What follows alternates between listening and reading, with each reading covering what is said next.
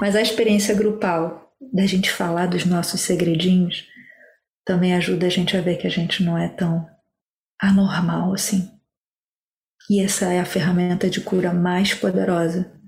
Irmandade, comunidade, poder ter espaço seguro onde eu não vou ser criticado, não vai ter conselho e a gente vai poder falar da gente e compartilhar uma humanidade que a gente não compartilha lá fora.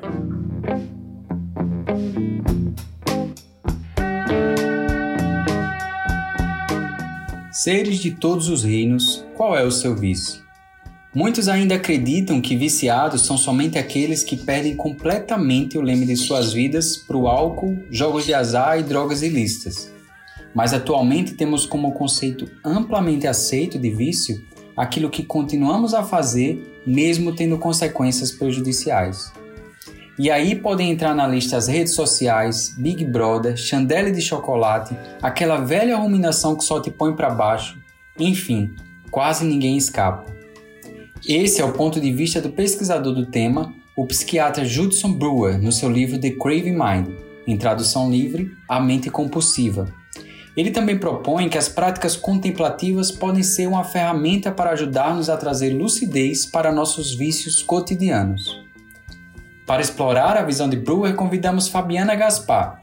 Fabiana tem um grupo de estudos sobre o livro e experiência no ensino de mindfulness para pacientes tóxico-dependentes em recuperação além de possuir uma ampla atuação nos campos da yoga, mindfulness e cultivo de habilidades socioemocionais.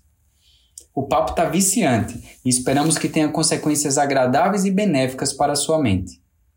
Antes de iniciarmos, um aviso importante. Dia 5 do 9 começa a terceira rodada do grupo de estudos sobre os mundos, que o Marcos Teles conduz aqui pelo Coemergência.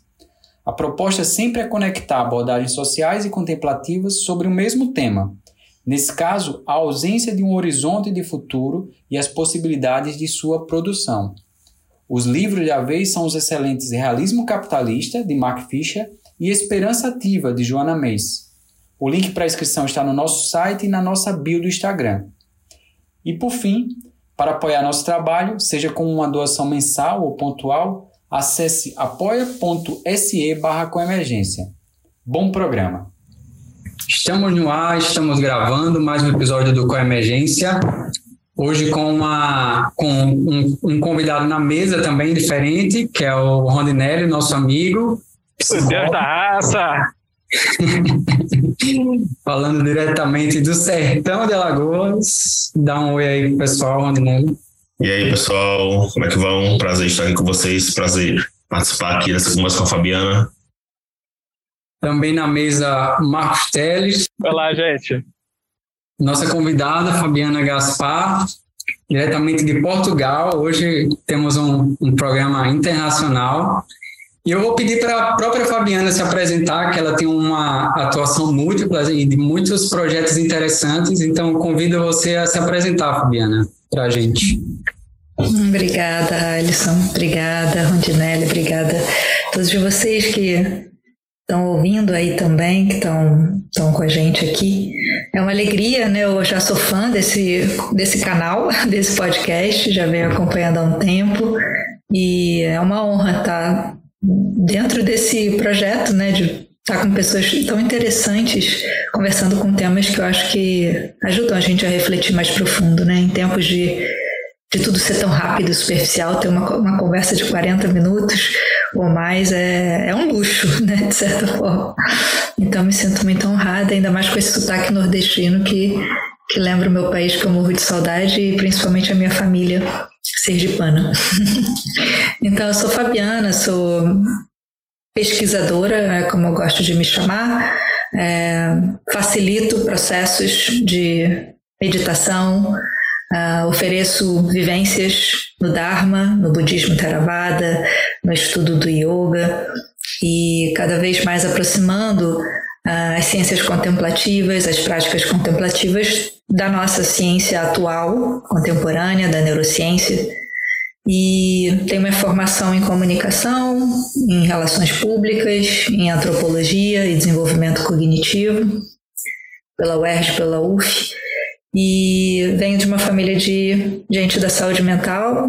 Minha mãe era psicóloga e da filosofia, meu pai psiquiatra da filosofia, então eu acho que eu vou juntando um pouquinho de cada uma dessas coisas. Né? Um, eu fiz a formação em Mindfulness como professora de Mindfulness uh, do Global Collaborative e fiz a formação do yoga também, né, no, no Shivananda, e hoje eu estudo yoga baseado na tradição Krishnamacharya. E hoje eu trabalho muito com comunicação também, né? Comunicação não violenta e com Insight Dialogue, que é a prática de meditação relacional, uma meditação em que a gente é, usa a palavra, né? usa o diálogo, usa as relações.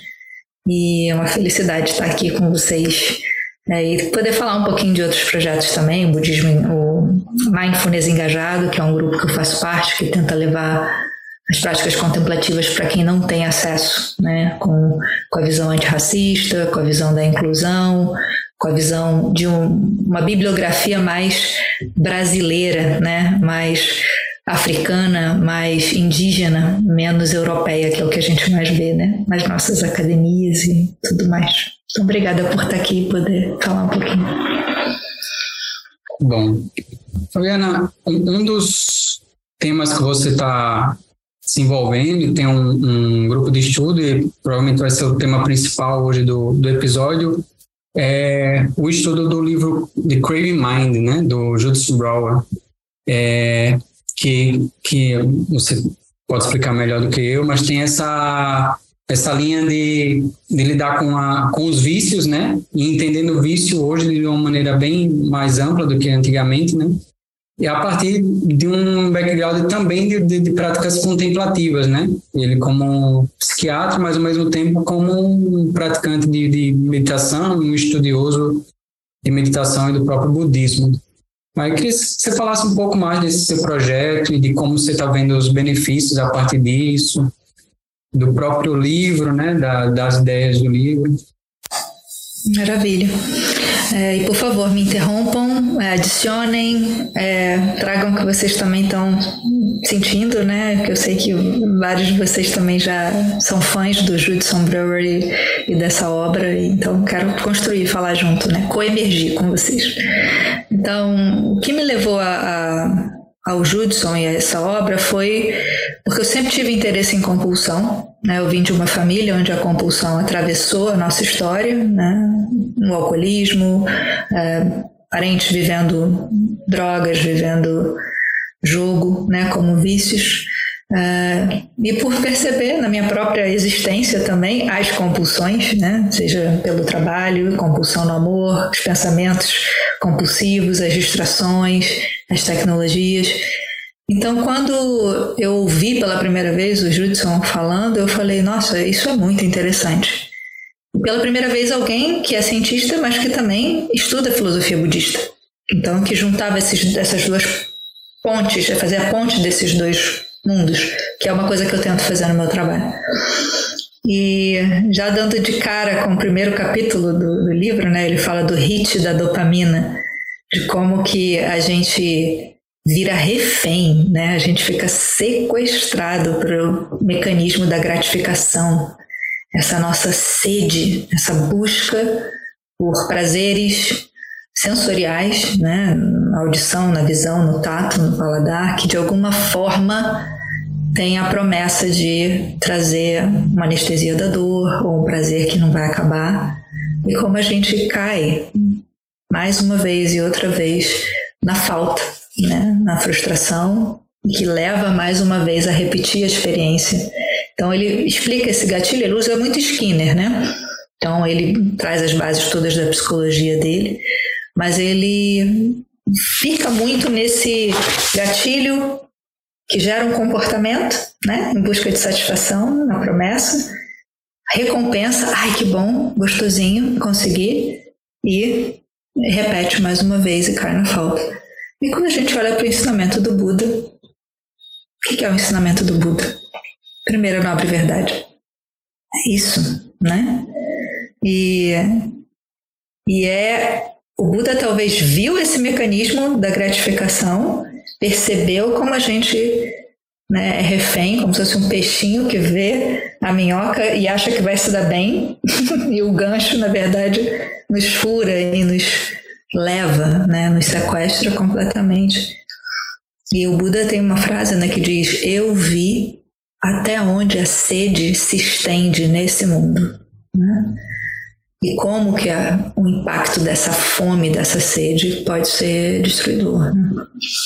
E a gente vive num mundo em que isso está impermeando todas as relações, relações entre países, relações econômicas, relações sociais, relações amorosas, relação com a informação, com a comida, né?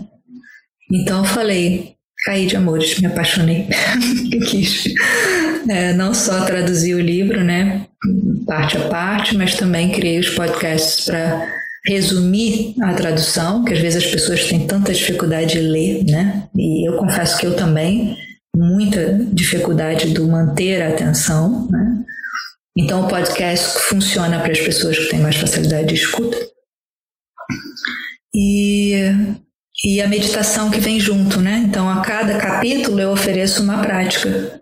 Né? Em alguns capítulos ele já faz isso no livro, mas outros eu criei uma prática tanto relacional para fazer com alguém, quanto para fazer sozinho, investigando aquilo que ele provoca ali. Né?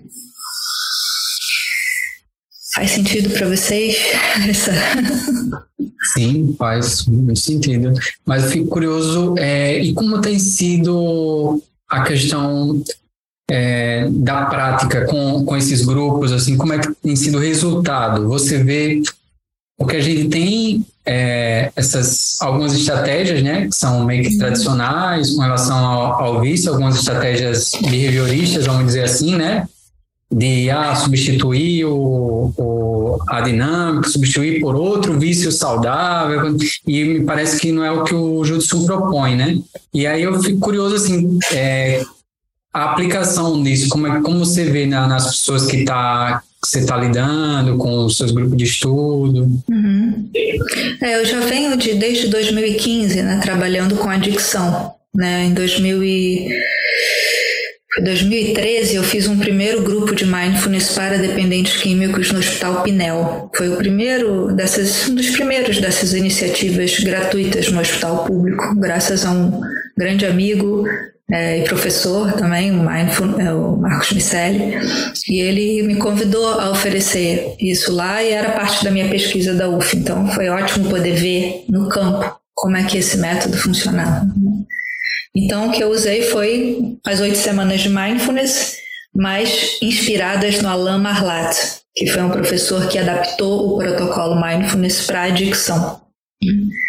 Então, é, o que eu vejo, Alisson, é que Assim como o Buda fez um processo de psicoeducação com as pessoas, né? É, é, claro que ele vem ali, eu gosto sempre de dizer que ele vem do yoga, né? O que o Buda ensinou tem muito a ver com o que a filosofia Sankhya e o yoga já ensinava, que era ensinar os sujeitos como eles pensam e sentem. E parar de ficar no nó, conseguir se desemaranhar do nó né? Não sei nem se existe essa palavra, desemaranhar, mas é um pouco isso. Então, o que eu tento fazer com esses grupos, né, é oferecer a oportunidade de, um, falar de igual para igual, as pessoas se escutam e vejam que elas não estão sozinhas, Dois, mostrar como a mente funciona, aí a gente usa slide, conversa, fala, bom humor, desenhos, né? exemplos como o Buda fazia, historinhas, e o Judson faz isso lindamente no livro. Para todo capítulo ele tem uma historinha que a gente não esquece, né? O Viciados em Amor, ele tem uma história, Viciados em Tecnologia, Viciados em Distração, e, e as pesquisas que trazem evidência, né? E aí você ganha informação, seu repertório aumenta. Então o que eu percebo é que a pessoa sai de um lugar, um ponto A, que é eu não tenho ideia do que está acontecendo comigo. Eu não sei que diabo é isso. Quando eu vou, eu já. Quando eu vejo, eu já fui. Já entrei na adicção de redes sociais, comida, sexo, pornografia, jogo, né? E eu sou assim, eu não tenho jeito, sabe? Uma coisa meio também uma crença super empobrecida, né? Que a depressão também acaba limitando um pouco ver a possibilidade, né? O córtex fica muito inativo, né? E a gente fica muito só no límbico, só no, no, na luta, na fuga, né? E no congelamento. Então eu sinto que as pessoas aprendem, veem que não estão sozinhas. É muito o que acontece nos grupos de AIA, Alanon e, e NA, né? Narcóticos Anônimos, os 12 Passos. Eu vejo que eu tenho companhia. E que tem um sistema que pode me ajudar a desenvolver gradualmente, passo a passo, qualidades internas, percepções que me fazem ir mudando aos poucos, né? Mas o que você falou é muito interessante, Alisson. O primeiro capítulo, se não me engano, ele fala do cigarro, que é um dos piores vícios, né? Nosso pulmão, ele, as trocas de CO2 ali, oxigênio, quando a gente fuma, a gente está impregnando todo o sistema, milhares de arteríolas, né, recebendo aquela carga daquelas substâncias super viciantes, né? É muito difícil de parar. Eu diria que mais do que cocaína em alguns casos. Então, o Judson fala que ele pega um grupo de fumantes e manda fazer um programa que é aquele: pare agora, pare de fumar. Aí usa uma série de técnicas de parar de fumar. Tipo, fumar é feio, ai, ai, ai, né? tipo, você tem que ter a força do desejo e parar de fumar. E outros que ele bota as pessoas numa sala e pede para elas meditarem e depois fumarem um cigarro com atenção plena. E as pessoas, quando fumam e depois param para falar o que elas sentiram, elas percebem o sabor, o gosto, a sensação, o calor, a taquicardia. E essa consciência que vai fazendo elas quererem ir para lá, porque o cigarro é a coisa mais aceita, né? Hoje em dia até menos, mas você pode fumar em qualquer lugar e né? E é um jeito de se matar aos pouquinhos, porque é como fechar uma garagem e ligar um carro. É o mesmo sistema. Né? A gente sabe o que pode acontecer. Vou fazer uma pergunta, Fabiana, também, que minha entrada no livro do Judson não foi nem por esse, o Crazy Mind, mas pelo mais recente dele, né? Foi traduzido como Desconstruindo a Ansiedade, que é bem pra, passo a passo de como lidar com comportamento, ele chama maus hábitos, né? Engloba além do que é tradicionalmente visto como vício. E de início a minha abordagem fica um pouco cético, né? Porque ele, ah, aquele, o método Ray, né? Reconhecer o desejo que está surgindo, né? Aceitá-lo, tal como ele aparece, investigar né? e notar, né? Anotar, né? Ter, um atitude investigativo. E ele coloca como aquilo que um substituto para a recompensa do objeto da ânsia, o objeto do desejo, seja cigarro, seja sexo, seja o que, o que quer que seja ir lá olhar se ganhou outro like né, na postagem, talvez esse seja o mais prevalente. Ele coloca como atividade da própria curiosidade pode ser uma recompensa, sim. Quando eu vi isso, eu fiquei muito. Mas como assim? A própria curiosidade pode trazer uma, uma gratificação? Porque diz, o nosso cérebro funciona assim, ele precisa de algum tipo de gratificação, não tem como fugir disso. Ele tem um mecanismo de evolução aí subjacente. Assim, eu queria que você comentasse assim, na sua experiência com as pessoas com com a, a, a comportamento aditivo, como elas relatam, assim, como a curiosidade tem essa magia de, vamos dizer assim, de se manter gratificante sem precisar aumentar a dose, sem precisar, de certa forma, uh, como acontece com outros, outros tipos de gratificação, que depois de um tempo você precisa de doses mais cavalares para conseguir manter o prazer, né? Então, eu queria que você pudesse comentar, assim, como tua experiência né, com esses materiais e os próprios relatos das pessoas de que, que participaram desse grupo, como é que eles relatam essa relação com a curiosidade. Sim, maravilhosa essa pergunta, Rondinelli, porque eu sou um pouco como você também. Quando as coisas vêm muito bonitinhas e alguém diz que elas funcionam perfeitamente, eu pergunto: funciona para quem, cara pálida? funciona para quem? Americano, europeu, classe média, em que lugar né, do mundo? De onde você está falando? Né? Você está falando de um país em que vive uma crise econômica? Está falando de um, uma pessoa que mora numa comunidade que tem violência o tempo todo? Você está falando de uma pessoa que viveu trauma, sofreu abuso? Porque eu acho que também muito do que a gente, né, a gente estava comentando aqui antes, né, da, é, de como as coisas são interessantes economicamente, até no mundo do mindfulness né, e das pesquisas, a gente tem que ter esse cuidado. Eu também sou como você, eu né, quero ver para crer. Né? E acho que não é tudo simples, né? não tem uma receita de bolo, eu preciso praticar, não tem um mapa pronto e eu vou ler aquilo e vou chegar lá. Né?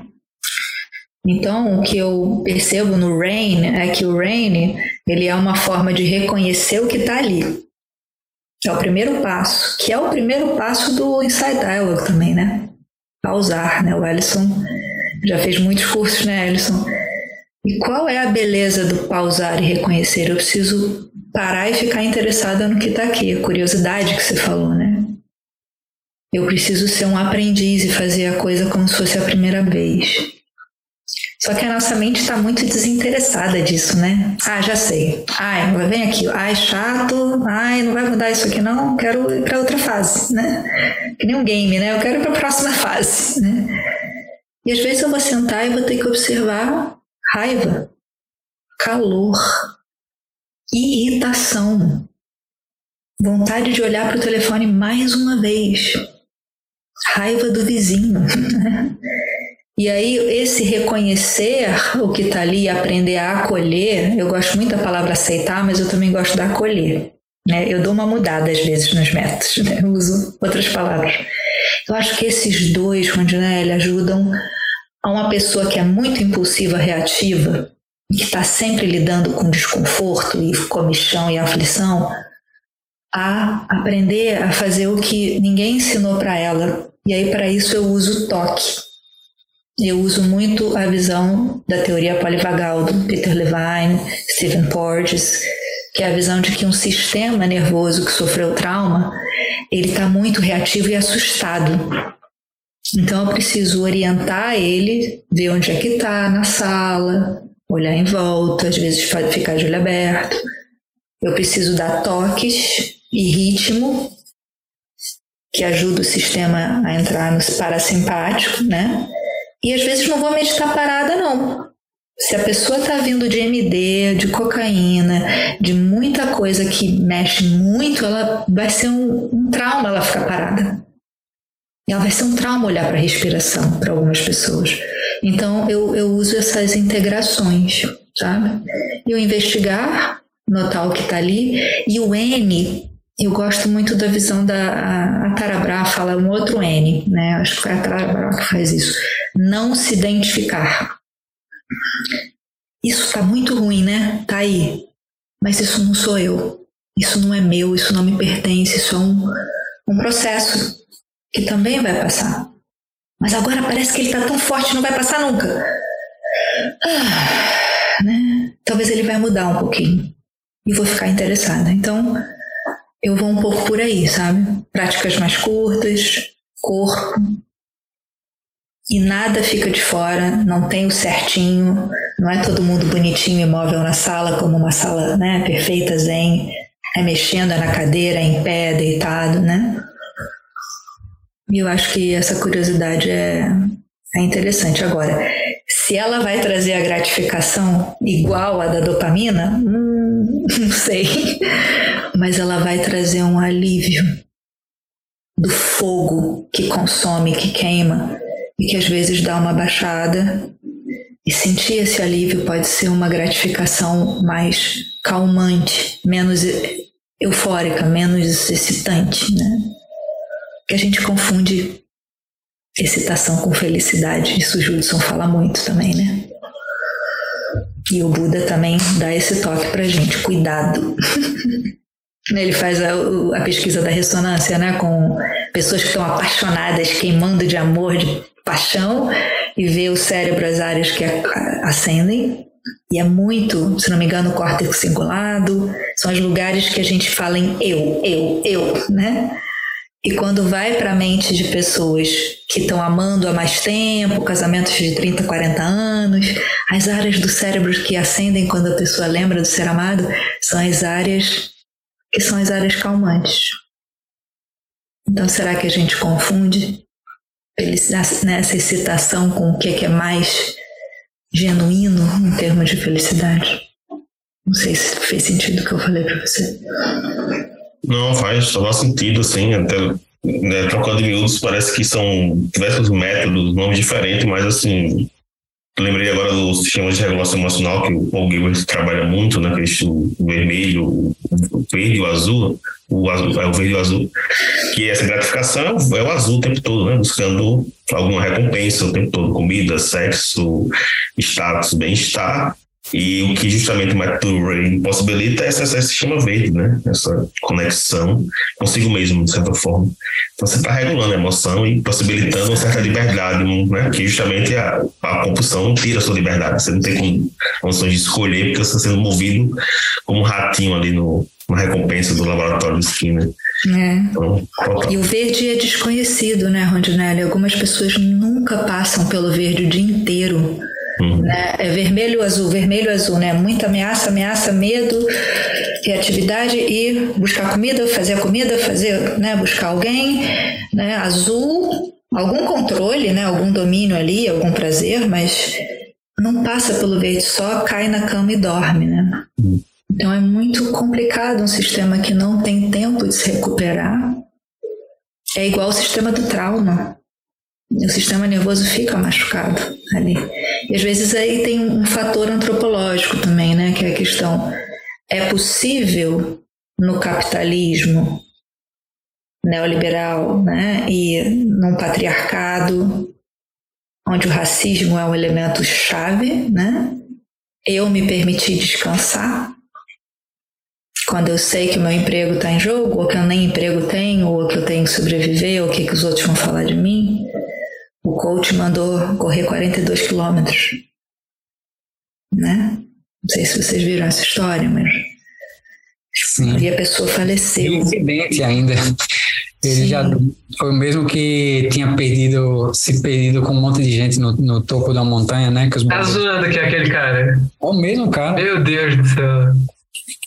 É triste, né, gente? Assim, é uma, uma sociedade do espetáculo, né?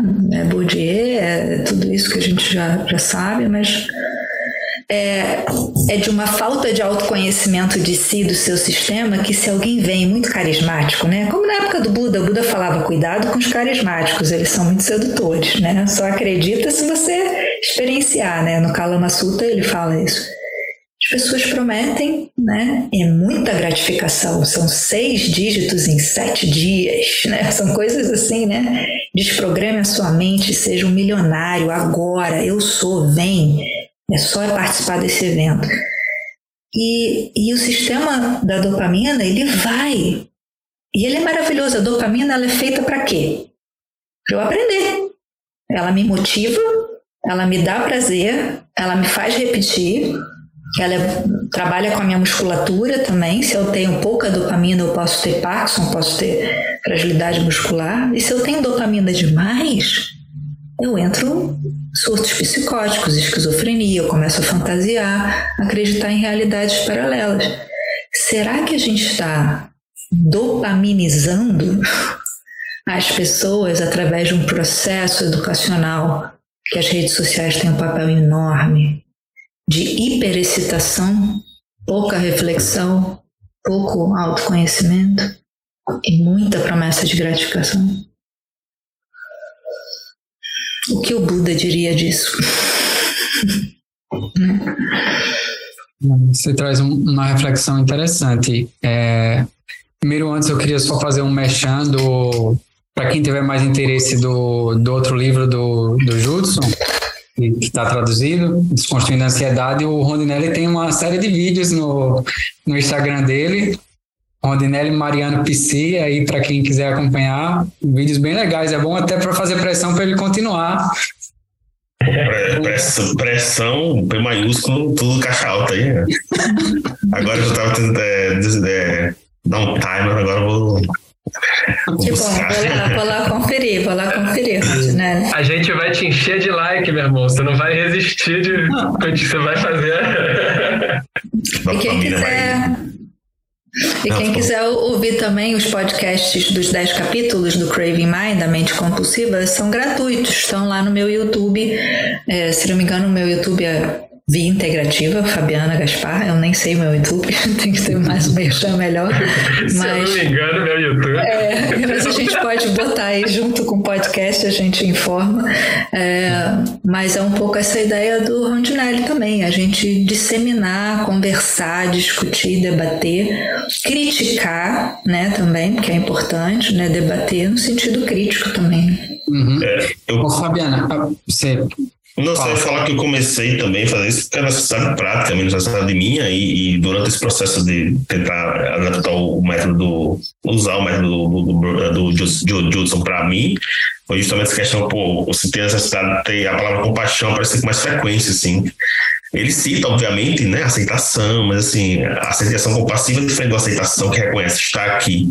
Mas estar aqui não ficar com raiva porque está aqui, está aqui, não, não tenho culpa de estar aqui, essa ânsia por, por outro like, essa ânsia por um mais um, um por bebê, né? Todo ninguém quer sofrer, né? Então essa busca é justamente para fugir do sofrimento. Então é, acho que é interessante essa entrada nesses livros quando você busca por um ganho, né? Eu vejo muito no meio da psicologia, da psicologia galera se apropriando, se apropriando disso com mais uma técnica no hall de técnicas disponíveis para você aplicar no paciente e muitas vezes não, não aplica para é, para si mesmo. Então assim perde totalmente a, a origem da, da, técnica. Tem um, o próprio Judson fala que ele usou isso, né? ele fez experiência própria, claro que ele, como neurocientista, ele vai dar uma fundamentação teórica.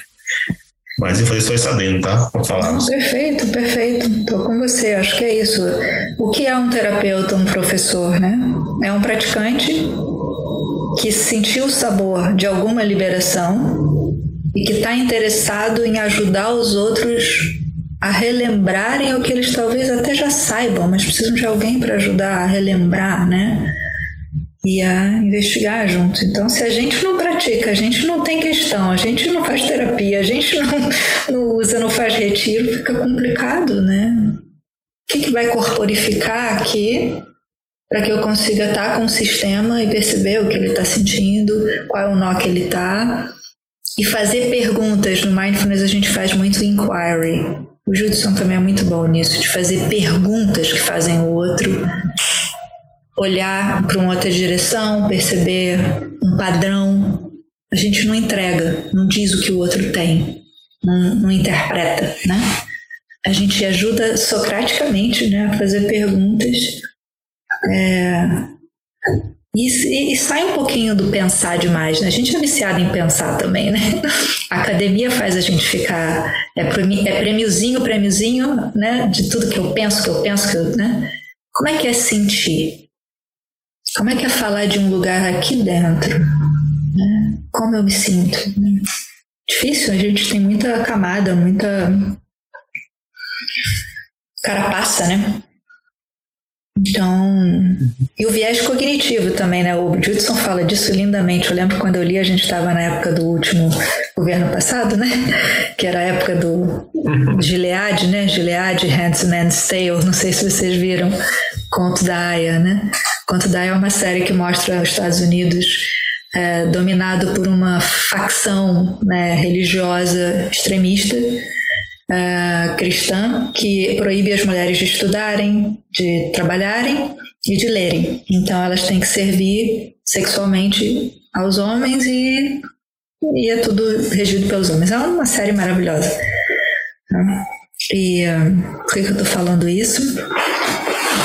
Porque a gente viveu, né, um período político um pouco quase parecido aí, miliciano, religioso, né, enfim, com todo respeito a todas as religiosidades. Mas. Respeito às milícias. não, não. Mas, é, enfim, essa possibilidade da gente ver que o viés cognitivo acontece. Se você falar mal do meu candidato, eu não vou acreditar, porque eu já tenho um viés, né? É, isso não cola. Eu não consigo criticar aquilo que eu amo, porque eu sou viciado no meu pensamento. Ele soube que o, o atleta que ele amava da bicicleta, esqueci o nome dele, um campeão de, do Tour de France, né? Armstrong. Isso, isso, Armstrong, porque ele tinha se dopado, tomado doping. Mas não, não é possível, ele é maravilhoso, ele venceu um câncer, ele é o melhor. Só quando o próprio assumiu em rede de televisão nacional é que ele aceitou. Ah, ok. Então a gente é viciado nos nossos pensamentos, nas nossas crenças, em nós mesmos. Né? Como é que a gente faz para também desvelar isso e aprender a fazer perguntas, se questionar, né? É preciso despertar coletivamente. Né? O Inside Dialogue fala muito isso. Não é para ser sozinho, cada um na sua casa, lendo o seu livro, né? Acho que precisa ter isso que a gente está fazendo aqui.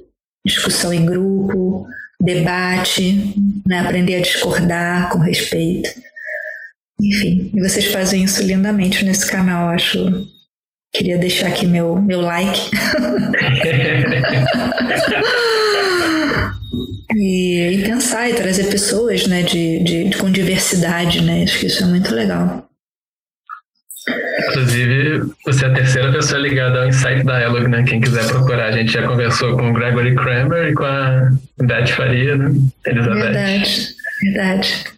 A gente vai ter um curso agora, é, dia 17 de julho, é, uma, nas segundas-feiras, horário do Brasil, de 6 às 7h45.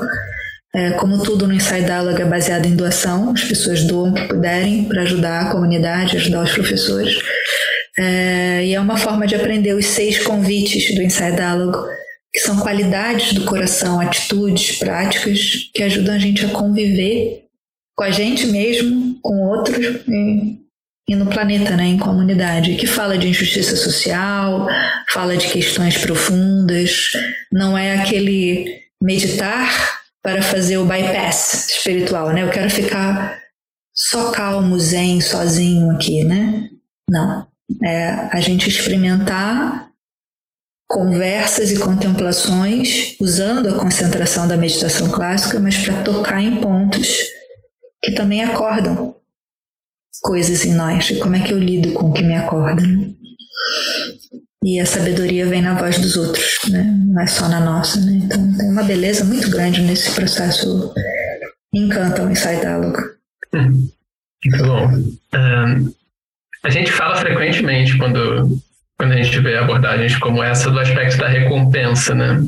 E aí eu, como leigo, eu tenho uma sensação de que a gente está falando de aspectos de curto prazo da experiência, né? Essa parte do cérebro, esse circuito que está lidando ali com uma busca um pouco mais imediata.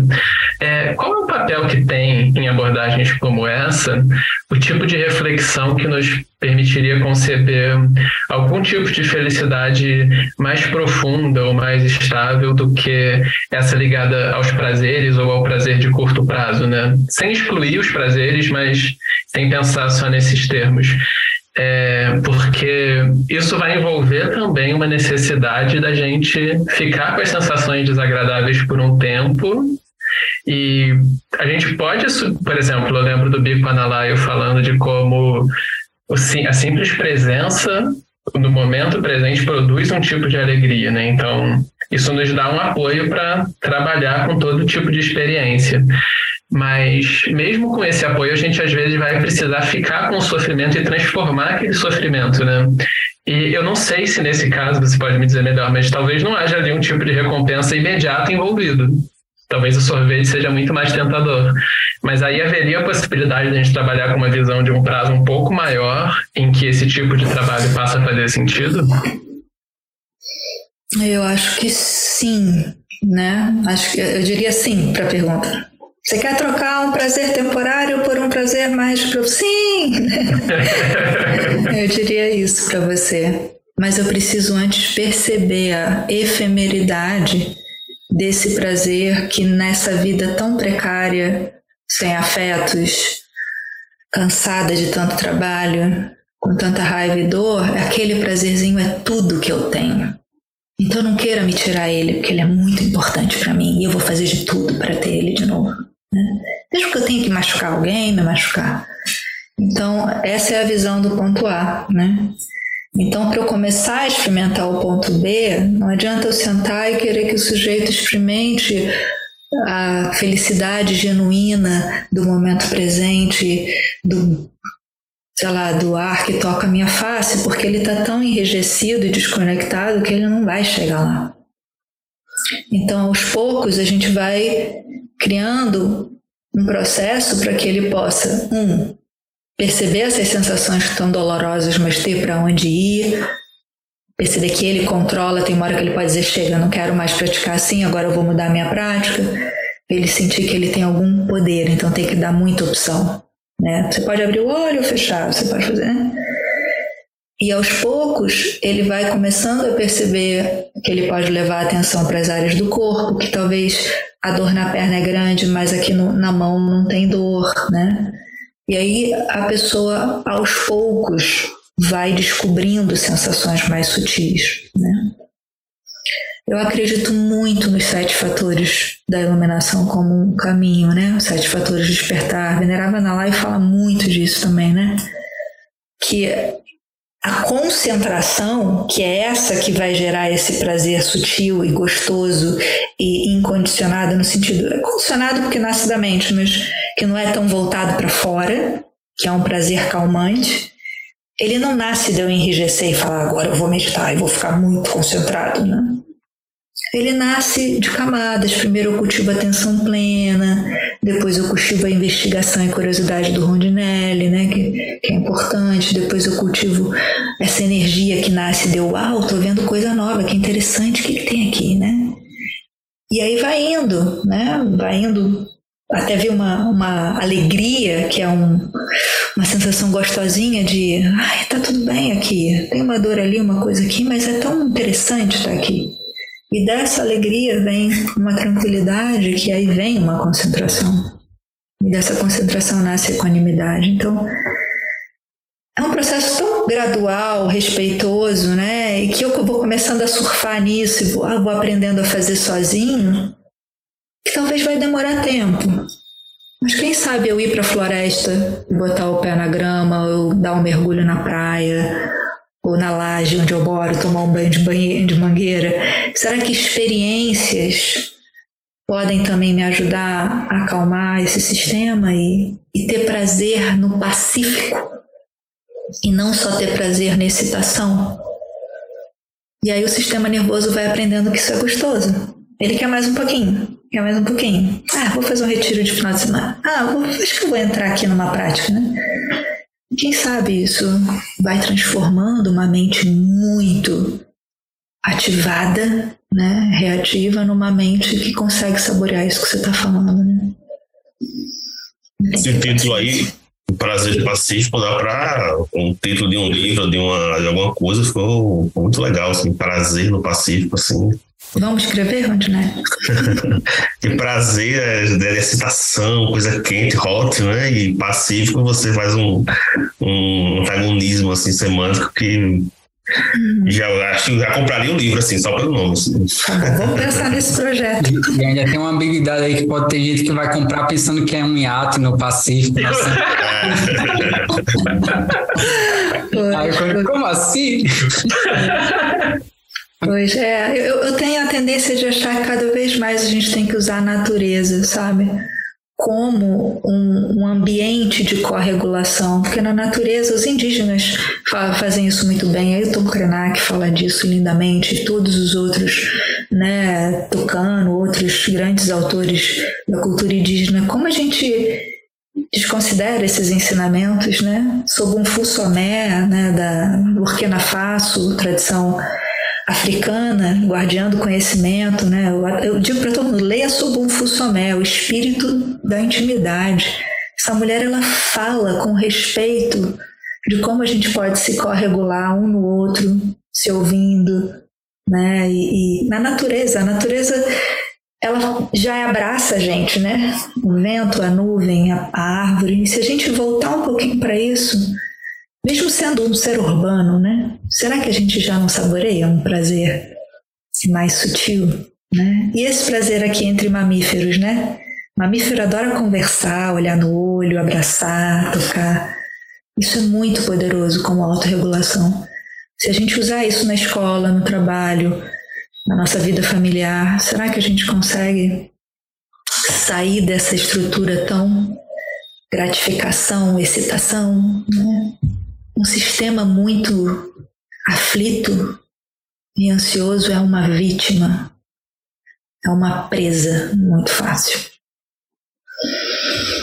Bom, é, nessa questão do vício, existe quase sempre um elemento de vergonha e auto-julgamento muito forte. E aí eu fico pensando como, é, a partir do, dessa abordagem, ou da, da, tua abordagem em geral, é, lidar com isso é importante e como lidar com isso, assim, na, na nesse como lidar com isso para trabalhar o vício, né? Uhum. Que muitas vezes me parece que é inclusive um fator que faz com que o, o vício solidifique de alguma maneira.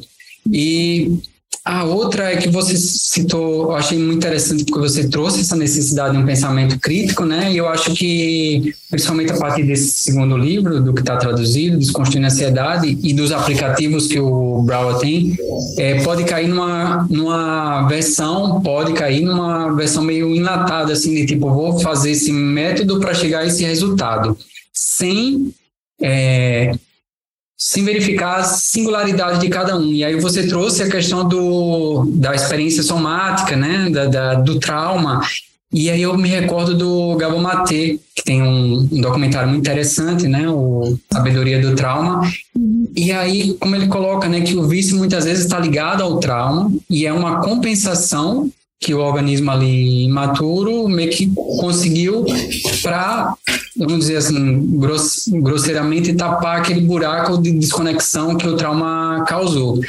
E aí eu fico me perguntando quanto é, uma abordagem assim, mais contemplativa, ela por si só, e uma abordagem mais assim, como aquele traz dos aplicativos para obsessão alimentar, para cigarro, ela pode ser eficiente dentro desse contexto de alguém que tem essa desconexão na história e que é, provavelmente eu, eu sou um pouco cético para esses métodos assim mais encaixotados, né? Então, uhum. queria te ouvir sobre isso. Eu, eu tô super com você na minha criticidade, né, disso. Eu acho que os áudios, eles ajudam muito, né? A toa que a gente faz, né? Onde né, ele faz, eu estou fazendo também, a gente faz aqui, é, é uma, uma experiência individual, onde você escuta uma voz que faz perguntas, conta história, é, fala coisas que tocam no seu coração, você, ah, eu também, né? Isso é muito poderoso, isso é muito bom, isso pode ajudar a desfazer uns nós, né? Inclusive lidar com culpa e vergonha, que são as emoções é, mais interessantes, né? Quando a gente faz terapia, culpa e vergonha é onde a gente tem que ir. E onde a gente não vai. É o lado sombra. É o lado que eu faço de tudo para esconder. Né?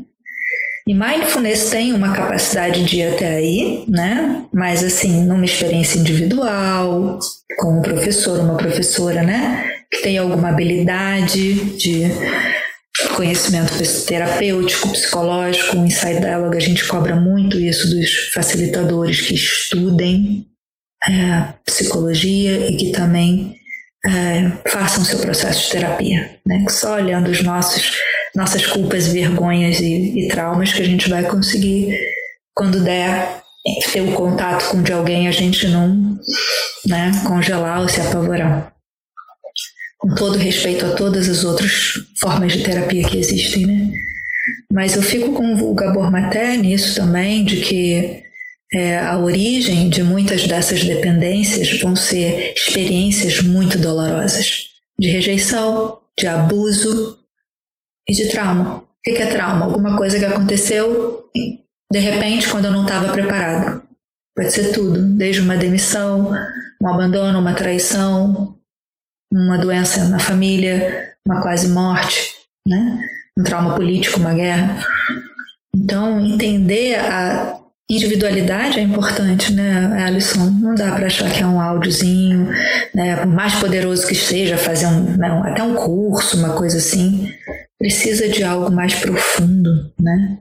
E culpa e vergonha tem camadas, né? De repente tem lutos que essa pessoa precisa fazer, reconhecer que a culpa não era dela, uma pessoa que passou por abuso em geral, ainda se tem adultos e pessoas amadas, ela prefere se culpar do que achar que aquela pessoa fez algo, eu que provoquei, né? Então é tanta camada que eu acredito que só um processo terapêutico respeitoso pode ajudar ali. Mas a experiência grupal, da gente falar dos nossos segredinhos, também ajuda a gente a ver que a gente não é tão anormal assim. E essa é a ferramenta de cura mais poderosa. Irmandade, comunidade, poder ter espaço seguro onde eu não vou ser criticado, não vai ter conselho e a gente vai poder falar da gente e compartilhar uma humanidade que a gente não compartilha lá fora. Os indígenas têm uma alguma tradição indígena, não vou arriscar dizer o nome porque eu posso falar errado. Tem uma coisa chamada Hereporã. Hereporã é a palavra sagrada, a palavra que se move. É, se juntam num círculo todo dia e um do lado do outro conta como foi seu dia, o que você celebra, o que você embuta. Nessa conversa grupal, a comunidade se cura das suas dores. Quanto a gente precisa de Hereporã nesses tempos que está cada um enfiado na tela do seu computador, do seu, do seu celular? Podemos, voltamos às nossas raízes, né? Nosso povo originário. Exato. Então, muito obrigado, Fabiana. Obrigado à mesa. Nério, Marcos. E queria abrir esse espaço para você falar do, do, dos seus projetos, convites. Fique à vontade. Sim, vou deixar o arroba Via Integrativa para quem quiser acompanhar lá no Instagram. Eu confesso que eu não sou uma pessoa que posto toda hora, que tenho mil conteúdos, porque o meu tempo tem que se dedicar a outras coisas. Adoraria poder oferecer mais. Mas tem o Hora de Pausar, que acontece toda quarta-feira, aberto a todos, 8 horas da manhã, com prática, conversa, Dharma. E o Gota do Dharma, que é às duas e meia da tarde do Brasil, 30 minutinhos para quem quer uma meditação um pouquinho mais rápida. É, e as práticas individuais, quem quer fazer algum processo individual, quer viver um percurso, seja de budismo, de inside dialogue, de comunicação não violenta, de mindfulness, para adicção. Eu faço processos individuais também, online. E feliz de poder estar oferecendo um retiro no Brasil, dia 19 a 22, em Teresópolis, com a Elizabeth Faria, que já veio aqui. E no Sri Lanka a gente vai organizar um retiro em dezembro. Os brasileiros que quiserem vir vai ser muito bonito, com um monge budista, Bantenuruda, um professor sênior também do Inside Dialogue, Dave Legat, uh, a Riet, que é uma mulher da Holanda, mas nascida, se não me engano, na Malásia, e a Elizabeth Faria. Então a gente vai estar lá no meio dos elefantes fazendo um retiro no Sri Lanka. Quem quiser vir também é bem-vindo. Maravilha. Então é isso, gente. Alguém da mesa quer falar alguma coisa? Não, eu queria agradecer a Fabiana. Eu gostei muito de tudo que você trouxe. Muito bom te ouvir. Fico feliz. Randinelli também. Bom também te rever. Agradecer também a Fabiana, assim, esclareceu muitas coisas em relação ao trabalho que você estudou, assim, abriu várias portinhas, assim, e rever também o podcast que eu acompanho. Foi minha entrada praticamente nesse mundo contemplativo, foi com a emergência, então é um prazer participar aqui do Sertão Alagoano. Hum. Tchauzinho. A gente passa. Aos grupos da, da Fabiana, participo e sou Sou fã, já me ajudou bastante já. Continua me ajudando. Que bom. Eu queria só oferecer os méritos desse trabalho.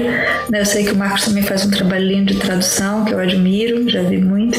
Então queria oferecer os méritos de cada um de vocês e o meu, de, né, da gente ter ficado aqui esse tempo, partilhado isso. Que qualquer benefício que surja dessa escuta possa ser compartilhado por todos os seres, que a gente possa encontrar caminhos para estar mais em comunidade, para cuidar uns dos outros de maneira mais saudável. Obrigada.